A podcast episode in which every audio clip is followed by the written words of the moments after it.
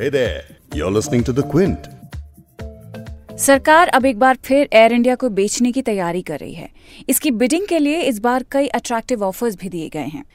कहा जा रहा है कि सरकार ऐसा अपने फ़िज़िकल डेफिसिट को पूरा करने के कवायद के तहत कर रही है। ये मानना कितना सही और कितना गलत है इसी पर बात करेंगे आज बिग स्टोरी में। क्विंट हिंदी पर आप सुन रहे हैं बिग स्टोरी पॉडकास्ट मैं हूँ Fabiha Syed. National carrier Air India बिकने के लिए एकदम तैयार है और सरकार ने इसके 100 परसेंट स्टेक्स बेचने के लिए बायर्स को इनवाइट किया है। सरकार ने ईओआई यानी कि एक्सप्रेशन ऑफ़ इंटरेस्ट की डेडलाइन पोटेंशियल बायर्स के लिए 17 मार्च तक की रखी है। वैसे इस एयरलाइंस को बेचने की कोशिश पहले भी हुई है। सरकार ने 2018 में भी बिडिंग के लिए बायर्स को इनवाइट किया था, लेकिन वो नाकाम रही। इस पॉडकास्ट में सुनेंगे civil aviation minister Hardeep Singh Puri को जिनका मानना है कि 2018 में आम चुनाव नज़दीक आने वाले थे और यही वजह थी कि एयर इंडिया की बिडिंग नाकाम रही। Always before an election election से पहले ब्यूरोक्रेसी काफ़ी सतर्क रहती है तो मुझे लगता है कि इलेक्शन से पहले कोई भी प्राइवेटाइजेशन का एम्बिशियस प्रोग्राम सही नहीं है। प्रोग्राम ऑफ़ प्राइवेटाइजेशन लेकिन अब इस साल कहा जा रहा है कि सरकार ने बायर्स के लिए ऑफर्स काफ़ी अट्रैक्टिव बना दिए हैं, यानी बायर्स के लिए एलिजिबिलिटी क्राइटेरिया को आसान कर दिया है। अब ये आसानियाँ क्या हैं? इन्हें देखकर कौन कौन से प्लेयर्स आ सकते हैं? और सरकार ने इतनी टाइट डेडलाइन क्यों रखी है? यही सारी बातें समझेंगे द क्विंट के एडिटोरियल डायरेक्टर संजय पुगलिया से। कि अब सौ बेचने के लिए अगर आप जा रहे हैं बाज़ार में तो आपके पास पाँच हज़ार करोड़ का नेटवर्थ ज़रूरी नहीं है साढ़े तीन हज़ार करोड़ का भी होगा तो कोई कंपनी इसमें अपना बिड डाल सकती है। एयर इंडिया एयरलाइन लगभग 58,000 करोड़ रुपए के कर्ज के बोझ तले दबी हुई है। इसके अलावा हज़ारों करोड़ रुपयों का घाटा हो रहा है। पिछले दशक में भी एयर इंडिया का जमा हुआ कुल घाटा लगभग सत्तर हज़ार करोड़ रुपए का था जिसके बारे में civil aviation minister Hardeep Singh Puri ने दिसंबर में संसद को जानकारी दी थी। और अब एयर इंडिया के लगभग अस्सी हज़ार करोड़ रुपए के कर्ज के चलते सरकार ने ये कहा है कि उसके पास एयर इंडिया को प्राइवेटाइज करने के अलावा और कोई दूसरा ऑप्शन नहीं बचा है। सुनिए हरदीप सिंह पुरी को, जिन्होंने ब्लूमबर्ग क्विंट के साथ एक इंटरव्यू में बताया कि किन वजहों से 2018 में एयर इंडिया को कोई खरीदार नहीं मिला। Always before an election election से पहले ब्यूरोक्रेसी काफ़ी सतर्क रहती है। तो मुझे लगता है कि इलेक्शन से पहले कोई भी प्राइवेटाइजेशन का एम्बिशियस प्रोग्राम सही नहीं है। गलतियाँ बहुत विजिबल थी कंडीशंस भी काफ़ी थी। लेकिन आपको खुद को उसकी जगह रख के सोचना चाहिए जो इस एसेट को एक्वायर करना चाहता है। तब बात नहीं बनी, लेकिन इस बार हमने गलतियों से सबक सीख लिया है। अब इस साल सरकार ने बायस के लिए, जैसे मैंने बताया, कि एलिजिबिलिटी क्राइटेरिया को काफ़ी आसान बना दिया है। ये नया ऑफ़र पहले से अट्रैक्टिव कैसे है, यही जानेंगे द क्विंट के एडिटोरियल डायरेक्टर संजय पुगलिया से। ऑफ़र अट्रैक्टिव यू बना है कि सरकार अब 74 परसेंट के बजाय पूरा का पूरा बेचने के लिए तैयार हो गई है। दूसरी बात क्या हुई है कि अब 100 परसेंट बेचने के लिए अगर आप जा रहे हैं बाज़ार में तो आपके पास पाँच हज़ार करोड़ का नेटवर्थ ज़रूरी नहीं है। साढ़े तीन हज़ार करोड़ का भी होगा तो कोई कंपनी इसमें अपना बिड डाल सकती है। जो कर्जे हैं कंपनी के ऊपर उसको एक अलग एसपीवी में डाल दिया गया है और जो बचा हुआ कर्ज था, उसमें भी काफ़ी कटौती कर दी गई है। पुरानी शर्तें थी कि उसमें आपको तैतीस हज़ार करोड़ रुपए का कर्ज लेना पड़ता, जो नया खरीदार आता। अब उसको तेईस हज़ार करोड़ रुपए का कर्ज ही लेना पड़ेगा। उससे ज़्यादा के एसेट खास करके हवाई जहाज़ तो एयर इंडिया के पास हैं ही, क्योंकि उसके अपने हवाई जहाज़ करीबन अस्सी बयासी हैं। सर जब ये ऑफ़र इतना अट्रैक्टिव बना दिया है क्राइटेरिया आसान कर दिया है तो ऐसे कौन से प्लेयर्स हैं आपके हिसाब से जो आ सकते हैं? उसमें ज़ाहिर है कि सबसे पहले लोग टाटा विस्तारा का नाम ले रहे हैं क्योंकि उनके पास अभी कुछ रूट्स हैं और उनको विस्तार करना है। एक वो प्लेयर हो सकते हैं क्योंकि बड़ी कंपनी है एविएशन का एक बैकग्राउंड रहा है उनका। दूसरा इंडिगो ने पहले बिड डाली थी, लेकिन उसने विड्रॉ कर ली थी। जब पिछले साल ये 2018 में बेचने की बात हुई थी, उससे उन्होंने विड्रॉ कर लिया था। तीसरा नाम जो कम चर्चा में है, ज़ाहिर है कि वो भी लेने की सोचेंगे, वो है स्पाइस जेट क्योंकि शर्त यह है कि किसी हिंदुस्तानी कंपनी को इक्यावन परसेंट रखना होगा, जो एफडीआई का एविएशन का रूल है उसके तहत। यानी किसी विदेशी कंपनी को उनचास परसेंट से ज़्यादा की हिस्सेदारी कोई कंसोर्शियम आ जाए या कोई एविएशन कंपनी भी आना चाहे तो उससे ज़्यादा की हिस्सेदारी उसको नहीं दी जा सकती है। अब इन शर्तों को देखते हुए भारत में और कौन प्लेयर हैं, ये तीन नाम जो हमने बताए, उसकी चर्चा इस वक्त चल रही है। एयर इंडिया बिकने के लिए तो तैयार है ही, लेकिन इस पर बहस भी खूब है। कोई इसे एक अच्छा कदम बता रहा है और तर्क दिया जा रहा है कि प्राइवेटाइजेशन की ज़रूरत है।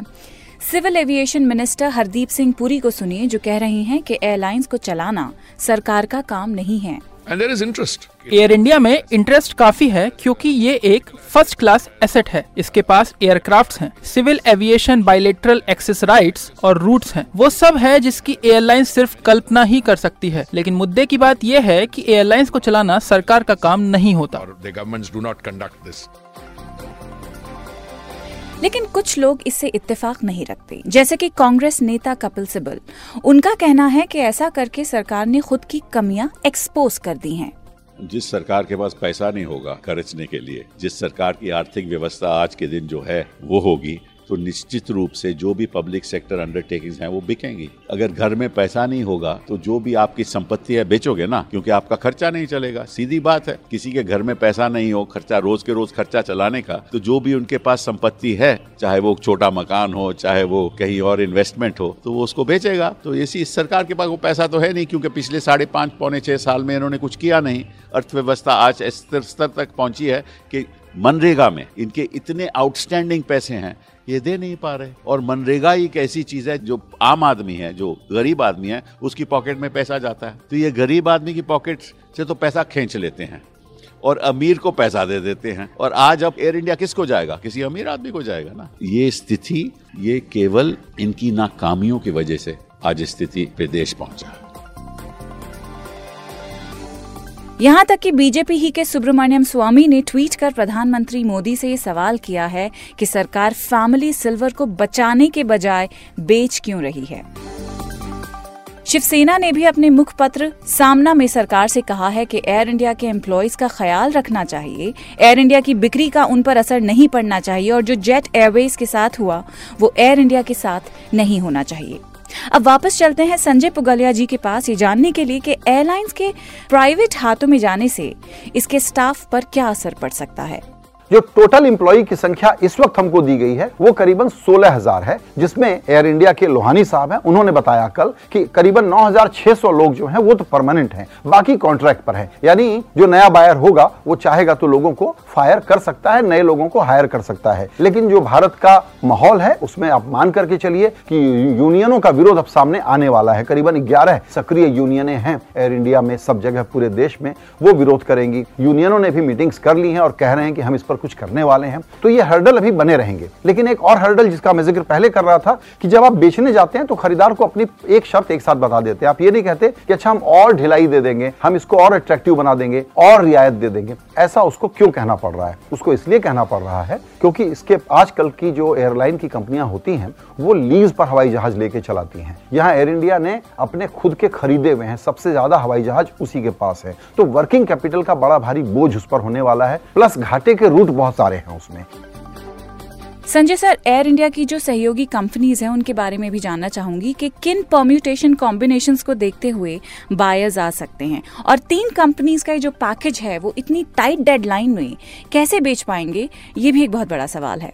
जो तीन कंपनियाँ ये बेचना चाहते हैं Air India main Air India Express जिसमें जिसमें लो कॉस्ट एयरलाइंस चल हवाई हवाई यात्राएँ आप करते हैं, और तीसरा है जो इनका ग्राउंड हैंडलिंग की कंपनी है, उसमें ये 50 परसेंट बेचेंगे 51 परसेंट बेचेंगे, क्योंकि बाकी हिस्सेदारी जो है वो सिंगापुर एयरलाइंस की उसमें है तो वो 100 परसेंट नहीं बिकेगा। अगर आप तुलना करें सिंगापुर एयरलाइंस से या इंडिगो एयरलाइंस से तो इनका पर प्लेन स्टाफ बहुत ज़्यादा है पर उड़ान खर्चे बहुत ज़्यादा हैं। एक तरह का सफ़ेद हाथी बना हुआ है। तो जिस दिन से आप इसको हाथ में लेंगे, उसमें आपका खर्च तुरंत शुरू हो जाएगा। इसलिए कंपनियाँ कहेंगी कि इसमें हमको इंप्लॉइज को फायर करने की सुविधा पूरी तरह से दे दीजिए। तो अभी सरकार अपनी तरफ़ से सॉफ्ट करने के लिए कह रही है कि देखिए, पाँच साल में छत्तीस परसेंट इंप्लॉइज जो है रिटायर हो जाएँगे। आप अपने हिसाब से हायर फायर कर लीजिएगा, जो तेरह चौदह हज़ार इंप्लॉइज हैं, उसमें करीबन 9000 जो हैं, वो तो परमानेंट हैं, बाकी कॉन्ट्रैक्ट वाले हैं। तो कॉन्ट्रैक्ट वालों को हटाने में कोई बहुत ज़्यादा दिक्कत आपको आएगी नहीं।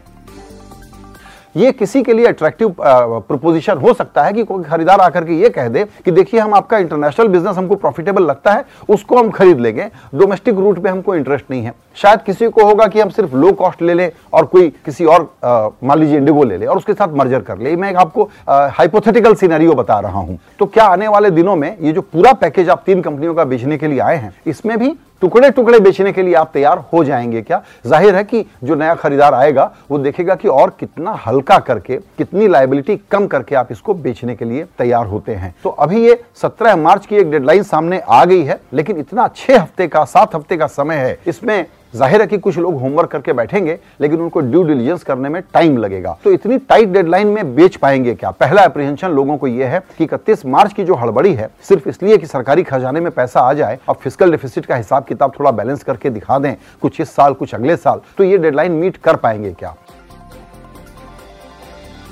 लेकिन सर, ये इतनी हड़बड़ी में ही क्यों बेचा जा रहा है? अभी तक घाटे की एयरलाइन को हर साल टैक्स पेयर के पैसे से फंडिंग की जाती रही। एयर इंडिया को बेचने का मसला करीबन हम तीन दशकों से बात कर रहे हैं और किसी नतीजे पर नहीं पहुँचे। इसलिए अभी ये जो है, बहुत बड़ी चुनौती इस बात पर आने वाली है कि इन सब चीज़ों से साफ़ सुथरा करके आप इसको किस तरीके से बेचेंगे और सिर्फ़ एक एयर इंडिया क्यों? बाकियों को बेचने के लिए आप क्या करने जा रहे हैं, ये भी बताइए। संजय सर, ये डेट फ्री करके जो बेचा जा रहा है, इससे ये तो समझ आ गया कि बायस पर तो कोई असर नहीं पड़ेगा, कोई डेट लाइबिलिटी नहीं होगी उन पर। लेकिन जिस कर्ज की हम बात कर रहे हैं, जो पैसा टैक्स पेयर की जेब से निकला है, उसकी भरपाई का क्या होगा? ये मैं इसलिए और पूछ रही हूँ क्योंकि इससे पहले जब जेट एयरवेज डूबी थी तो कई सरकारी एजेंसीज उसके कर्ज को लेकर जाँच में एकदम से जुट गई थी। सरकार को तो ये ज़रूर करना चाहिए कि पिछले वर्षों में, जिसमें एनडीए की भी सरकार थी, यूपीए की भी सरकार थी, जितने एयर इंडिया के चीफ एग्जीक्यूटिव थे, उन्होंने बिज़नेस के लॉजिक पर फैसले क्यों नहीं किए और क्या दिक्कत थी उनकी? हवाई जहाज़ जब सब लोग लीज पर खरीद रहे थे तो भारत की सरकार लगातार परमिशन दे रही थी, एक के बाद एक हवाई जहाज़ हमने खरीदे, नब्बे जहाजों का ऑर्डर दिया, जब आप लीज पर उसको ले सकते थे और आप अपना खर्चा उसमें बचा सकते थे और ये कर्ज अपने ऊपर नहीं लादते तो ये ऐसा तब क्यों हुआ, जबकि पूरी दुनिया की बिज़नेस प्रैक्टिसेस अलग थी। इसकी जाँच होनी चाहिए कि नहीं होनी चाहिए? क्योंकि ये सवाल सबसे ज़्यादा चुपता है कि प्राइवेट सेक्टर में बिज़नेस की गलती हो तो वो चोर है। लेकिन सरकारी सेक्टर में चोरी भी हो तो वो बिज़नेस की गलती है। उसका भी बोझा अब हम उठाएँगे टैक्स पेयर उठाएगा और आपको डेट फ्री कंपनी नए बायर को सौंप दी जाएगी। तो ये एक बहुत बड़ा विरोधाभास है और ये पब्लिक इंटरेस्ट में नहीं है। आने वाले दिनों में आप अगर एक पक्की ट्रांसपेरेंट लकीर खींचना चाहते हैं तो इसकी एक सुनवाई एकेडमिक पर्पज से कर लीजिए, इसकी एक जाँच एकेडमिक पर्पज से कर लीजिए कि अगर हमको जिम्मेदार ठहराना हो इसके लिए तो कौन कौन लोग जिम्मेदार होंगे, कार्रवाई हो या ना हो, ये ज़्यादा इंपॉर्टेंट नहीं है पब्लिक एजुकेशन इस पर ज़्यादा इंपॉर्टेंट है। तो जैसा कि संजय जी ने बताया कि हड़बड़ी में यानी डिस्ट्रेस सेलिंग से फ़िज़िकल डेफिसिट शायद कुछ हद तक भरता हुआ दिखाया जा सकता है। लेकिन बाकी पीएसयूज जैसे कि एमटीएनएल और बीएसएनएल का क्या, वो भी तो घाटे में है? उनका भी एक स्टाफ है, जिसे ये फ़िक्र ज़रूर होगी कि हमारा नंबर भी आ सकता है। उधर एक टैक्स पेयर भी है जो ये जानना चाहता है कि आगे उसकी जेब को और कितने बोझ झेलने बाकी हैं। आज का पॉडकास्ट यहीं खत्म करते हैं। क्विंट हिंदी पर आप हमारे और दूसरे पॉडकास्ट सुन सकते हैं। इसके अलावा बिग स्टोरी हिंदी की playlist Apple podcast Google podcast Spotify और जियो सावन पर भी अवेलेबल है। कल फिर से मिलते हैं एक और बिग स्टोरी के साथ। मैं हूँ फबीहा सैयद।